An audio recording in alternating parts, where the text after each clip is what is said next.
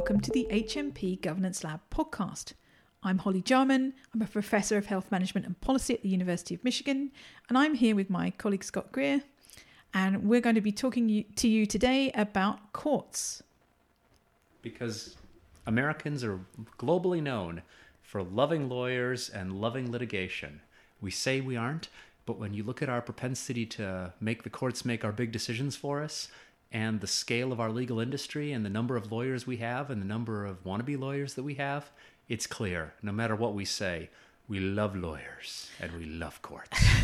and this is a really long standing thing uh, around the American political system. Uh, I have a quote here from Alexis de Tocqueville, uh, who was a Frenchman who came over in the 1830s. And he said, Scarcely any political question arises in the United States that is not resolved, sooner or later, into a judicial question. And I do think that that fundamental truth uh, holds today. And um, so the extent to which the US, more than other countries, uh, has a lot of courts and um, has a lot of litigation is, is quite distinct.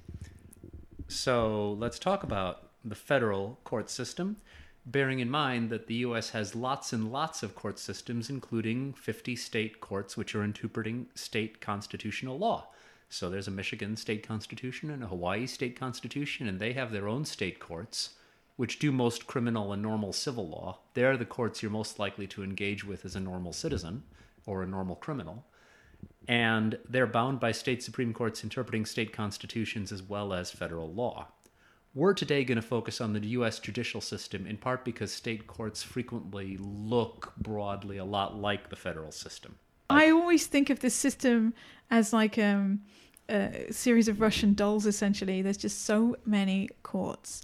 So 50 states courts, as we mentioned, and then there are, you have to learn these by title. So Title 3 courts, Title 1 courts, and then a bunch of other specialty courts. So let's go over those. So Title 3 courts includes the nine member Supreme Court, uh, which has considerable autonomy. So, again, from a comparative perspective, if we look at what other highest courts in other countries do, uh, the Supreme Court has quite a bit more autonomy than they do to review law. 13 circuit courts of appeals and 94 federal district courts, which are organized into 12 regional circuits. At this point, if you want to pause this podcast and go and look at a map, I would not blame you. Um, so those are the Title III courts. Title I courts and the specialty courts uh, address different subjects. So these include like tax court. We have courts that just look at tax cases, military courts, the federal claims court, and a bunch of trade courts. So we not only have in the federal system a bunch of um, generalist courts, we also have these specialist courts that are um, looking at particular forms of law and legal disputes. Now, you might ask, what does this system create? It's quite unique in the US in terms of just having more courts than everybody else. Well, um, in political science, we talk about uh, the idea that people who are looking for legal redress, who are trying to start a court case, uh, engage in this process of forum shopping. So, forum shopping means you're going to look around and try and understand which courts have the which court has the best environment for your case? Where are you most likely to um, get a favorable result? Because each of these courts has a distinctive personality because of the way that uh, judges uh, are selected and also like a record so different specializations even in the generalist courts. So the parties in a legal dispute are likely to seek out the courts that are most favorable to them. So, an example is the DC Circuit Court of Appeals has a really highly administrative caseload. And another example is the Ninth Circuit Court of Appeals, which is large and much more liberal than some other courts. And it goes beyond that. For example, the district court, that's the level below the Court of Appeal, the circuit courts, in East Texas is famously really important in patent law because in the 1980s and the 1990s, the war on drugs meant that a lot of drugs offenses became federalized, and federal district courts were clogged up with minor drug dealers. At the same time, people invented patent trolling. which is where you buy a bunch of patents from a defunct company or something, and you file a lawsuit saying that Apple or Google is infringing on your patent. And the idea is that they pay you to go away, that it's cheaper to settle. And this is a very, very lucrative business. And the patent trolls discovered that there was one relatively unused district court in the whole federal system, and that was East Texas. And so there was this regular convoy of Silicon Valley lawyers who all had to travel down to East Texas to argue in district court about cases in which some patent troll was trying to get money out of Oracle or Microsoft or Google or something. And to this day, the East Texas District Court is a really big player in Silicon Valley IP law. The other thing is a lot of these courts, they get their personality based on the chance of who got to appoint them. Mm-hmm. So, for example, since we're down in Texas, the Fifth Circuit Court in New Orleans is really, really conservative because most of its appointees were Trump appointees and before that, George W. Bush appointees. So, if you want to bring the most conservative legal theory that passes the laugh test into the federal court system, you'll file a suit at that court in New Orleans a caveat here at this point. So, so far we're really focusing on civil law cases, not criminal law cases. But we shouldn't really forget that both types of cases have consequences for civil rights. Um, the other way in which the US is distinctive in terms of its court system is um, really the number of people that have been put in prison, uh, the number, the ways in which uh, crime is constructed, uh, socially constructed, if you can remember back to that concept, uh, and the social construction of criminals and what criminals and can or cannot do in terms of someone carrying a conviction and their ability to participate in society, participate in the electoral process.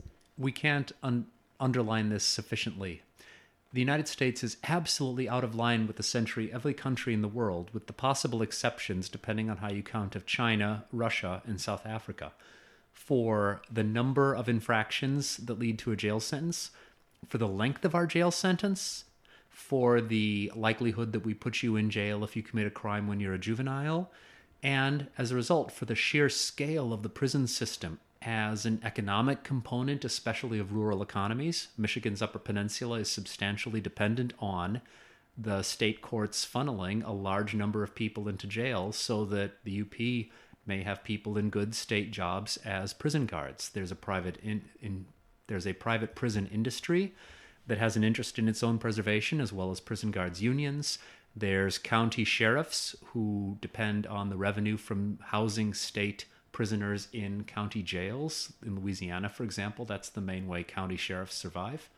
This is a very, very big part of our economy. It's got terrible effects on the people incarcerated. And as you might imagine, incarceration is by no means a racially egalitarian process in the United States. Right. The prison industrial complex is real and um, kind of adheres to the basic principle that we know as political scientists that you create a constituency for something, people will fight to keep that thing going. And so you put a prison somewhere and you put a bunch of courts somewhere. Um, there is a constituency then for litigation and a constituency for conviction and a constituency for keeping people in prison. Um, and so, unfortunately, that is how the um, US political landscape has evolved. And the Upper Peninsula is a great example of that because Governor John Engler distributed prisons across the Upper Peninsula. And there was a lot of resistance because you don't have to be a super sophisticated social scientist to realize that putting a prison in your town might make it a less pleasant place. So a lot of UP communities actually didn't want the prison. And their intuition is correct. Locating a prison has bad health effects on the surrounding community more drug abuse, more stress. These aren't necessarily such great jobs people come home with stress and with ready access to drugs, basically. Nonetheless, once they're there and the community is dependent on the prison, then the community mobilizes to protect the prison, which means mobilizing to defend needlessly long, needlessly young, needlessly promiscuous sentencing of people to jail that don't really need to be there. Right, and and that has ongoing effects, obviously, on communities um, and on people's ability to participate in things like the electoral process. So then you get a community where the prison population is a significant proportion of the overall community population, and what furthermore, the people in the prison are demographically distinct from the community and geographically distinct from the community. Um, and so, furthermore, then they can't vote. So, uh, they don't, as prisoners, have a say in how that community functions. Uh, so, they don't have a voice in, in the debate over the prison and debate over um, how sentencing uh, should go going forward. But that's enough about the carceral state. We just want to underline that it's an enormous challenge for public policy and politics, including health and public health policy. Let's jump over to the Supreme Court, which is as far as you can get from an Upper Peninsula prison full of convicted minor drug dealers as you can get. It's the pinnacle of the American legal profession. Uh, but it's also equally a very big challenge to public policy. Um, so let's put our comparative hats on one more time. The US Supreme Court is also a bit distinctive and weird uh, in comparison with the higher courts in the land, in that it has some quite substantial powers of judicial review. So the ability for a court to grant certiorari um, really makes a significant difference. What does that really mean, Scott? This is simply that the court decides to hear the case. It's that simple. Mm-hmm. The court has what we call docket control, which means that it decides whether it wants to listen to me. So, for example, in election law cases, since the court rolled back the Voting Rights Act's requirement that a bunch of jurisdictions that are prone to racial discrimination in voting get preclearance from the Department of Justice, they now have to file, if you object to something that they're doing in electoral law, you have to file an urgent case to a federal judge. The federal judge then can make a decision, you can appeal that, and then the Supreme Court decides whether or not it wants to listen to you. I'm picking the electoral law cases because a huge amount of American election law is now being made on the basis simply of the Supreme Court saying, I do or do not wish to listen to this case at all. Now, in normal times, far more cases are appealed to the Supreme Court than ever get heard. So, getting one of these writs is really important and it's highly political. The judges don't want to see cases where they don't think that it will be decided in a way that they like but they do have to respond to some realistic things. Sometimes it's such an important issue in policy terms, and sometimes there's been a division between the federal circuit courts. So if two federal circuit courts, say the fifth and the ninth, hear basically the same issue and don't agree, that's something that the Supreme Court is very likely to take up as a case because if you have major discrepancies between circuit court rulings in the United States, that's bad for the integrity of American law. So no case can be assumed to be appealed to the Supreme Court, and Supreme Court decisions are all political, and that includes which cases do they want to admit at all. Right, and uh, more than that, this idea that uh, giving the Supreme Court extensive docket control, giving it um, substantial powers of judicial review, is by design. It was intended constitutionally to be a counter majoritarian power that would balance other branches. Um, and so the other thing, the other thing around the Supreme Court, as I'm sure you're all aware right now, is that Supreme Court justices are nominated by the president and confirmed by the Senate. Um, and so they serve until they retire or they die, or they can be impeached by the House and convicted by the Senate, which would get them out of office. And so, as you are all aware, I'm sure, nomination of a Supreme Court justice is intensely political because that person is going to be there for a considerable amount of time, most likely because um, impeachment and conviction are incredibly rare. Um, that person is going to be partisan. This is an entirely partisan process, let's not forget, because they're nominated by the president, and have to go through Senate confirmation. Um, but also, the process is kind of not very well cir- circumscribed in the Constitution. Uh, and so that causes some problems, uh, including if you are, it makes the Senate quite powerful. So the uh, confirmation process in the Senate, therefore, if you remember. Um, if you listen to some of our other podcasts where we talk about the legislative process and the budgetary process, the Senate can to some extent uh, create its own rules and has some flexibility there. So if you have someone in control of the Senate who is actually uh, very capable of understanding the complicated rules and, and playing them to their advantage, uh, that is not going to go well for you if you don't want to see a confirmation process proceed. And I want to underline that this is a moving target because for a long time, Supreme Court judges tended to be much more political figures, not the extremely rarefied law professors we see now. And they tended to be accepted by the Senate as a matter of course. And so you had very high votes for confirmation. Frequently it was 99, 100 to 0. This changed and became slowly more partisan until Mitch McConnell faced Barack Obama's decision to nominate Merrick Garland after Judge Antonin Scalia died in 2016.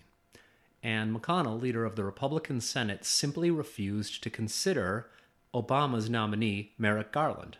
McConnell, who is very clear about what he's doing politically, disingenuously argued that it was illegitimate for a president to nominate somebody and have that person be confirmed in the year before an election.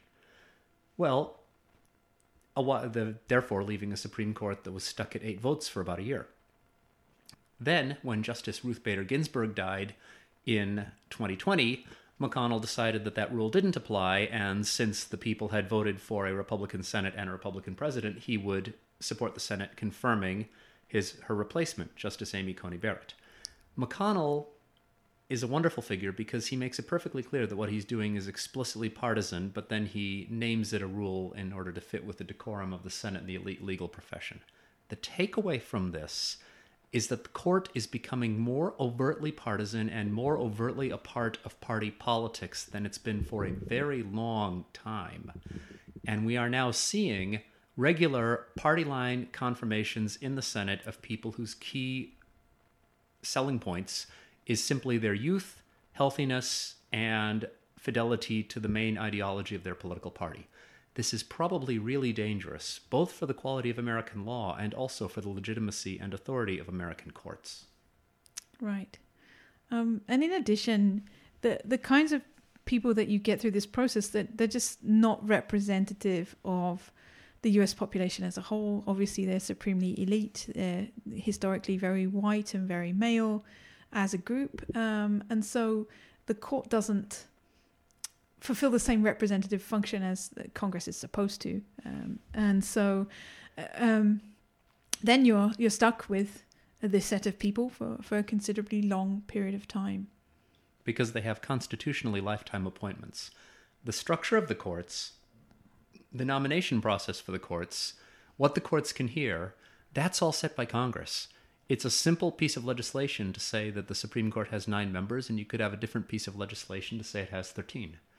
That's all set by Congress. The scope of what the courts can do is set by Congress, but the lifetime appointment is in the Constitution. And the thing to underline about the power of the courts is they have the power that other branches grant them, because legislatures have the power of the purse and a tremendous amount of popular validity. Executives have a popular vote and command of the public machinery. Courts depend on other actors in the political system listening to them.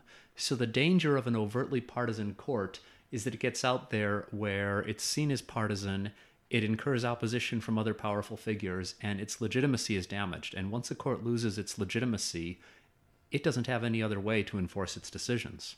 Let's back up from that nightmare scenario and quickly run through some of the things that you do when you're playing by normal rules to try and influence a court. Oh, I don't know. I was enjoying the nightmare scenario. I guess that's why I'm a political scientist because I enjoy thinking these things through. Um, all right, what are some ways to influence the courts? If uh, and and including Scott's discussion, which which may well come up in the next year as a key talking point for some politicians, the idea that expanding the court um, or otherwise changing the way that the court can operate by changing legislation um, is on the table. But as an ordinary person who's not uh, uh, making laws, what can you do? So, um, one of the things you can do is file a brief. So, um, these amicus curiae are friends of the court, so you can file an amicus curiae brief. Um, and so that's a third party to a dispute. So uh, not either side that's that's battling it out in the court, but you can uh, file a brief that contains additional information on the case that may be helpful to, in theory, to the court in making its decision. So.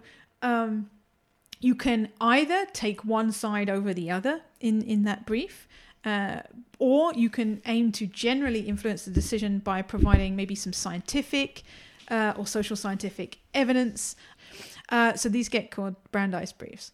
So um, these amicus briefs get filed according to some rules that were adopted by the Supreme Court in the 1960s, and they have some kind of detailed instructions on how a brief should be organized, certified, submitted, and its kind of form and content. But uh, what people tend to do is uh, work together in advocacy circles with lawyers who provide either fee for or pro bono services to compile these briefs. And you usually get an enormous list of sign-ons and, and people who have put their name to the brief. Um, and then the brief gets sent off on behalf of all those organizations and or people. Um, and so the only kicker here is that an amicus curiae brief uh, does have to have permission from the court or consent from the parties to be filed. Um, and so there has the court has to really be able to accept those briefs. Uh, and then there's a seven day window in which to file these things. They normally take a lot longer to write. Um, but that's something that a lot of public health advocates uh, do participate in. And these actually matter because how do these decisions get written? They're basically written by 27 year olds. Because essentially, each judge has clerks, and the clerks are in a pipeline. Right? So, for example, Clarence Thomas makes a point of not taking clerks from elite law schools. Most of the other judges take clerks pretty much exclusively from Yale, which is the funnel for Supreme Court appellate work and legal academia at the elite level in America and they're law students who probably made law review at a minimum. They got really good GPAs. Their professors have networked specifically with Supreme Court judges, which is why elite law professors, especially at Yale, write op eds about how brilliant and good and smart judicial nominees are. The clerks get them. The clerks know exactly as much as you would expect a 27 year old with a really good legal education knows about any given public policy issue probably they know about as much about public health as you know about the finer points of constitutional law. So they really need these amicus briefs. And they are pretty good at sniffing out what's good evidence, what's BS, and who's on the right side of the issue from the point of view of their judge. So you're obviously going to have a very different approach and a very different response to your brief if you send it to Sonia Sotomayor versus if you send it to Clarence Thomas, because ideologically they're very different and they're responsive to different issues. Sotomayor is much more interested in responding to statistics than Clarence Thomas, who is much more of a natural law kind of thinker. So these briefs work, and you constantly see it because they're cited as the evidence in the decisions, in the concurrences, and in the dissents that are the main output of the Supreme Court. So if you can get involved in an amicus brief, absolutely do it because it's actually an effective way because bear in mind you're writing for a 27 year old elite lawyer who has seen very little of the world that you live in and actually wants your expertise. So, the overall takeaways here, I think, really are we have a lot of courts and we have a system which is a political system and a legal system which is set up to um, encourage a lot of court cases, a lot of litigation, and there's money invested in that system in the context of litigation. And uh, there's political capital invested in that system because much of what courts do is quite partisan, uh, at least when it comes to uh, civil cases. So we have a lot of courts, we have a system that's set up for a lot of legal action. Um, and though we should pay attention to um, ways in which, as public health advocates, we can influence courts. Uh, and the good news is that what we do does matter.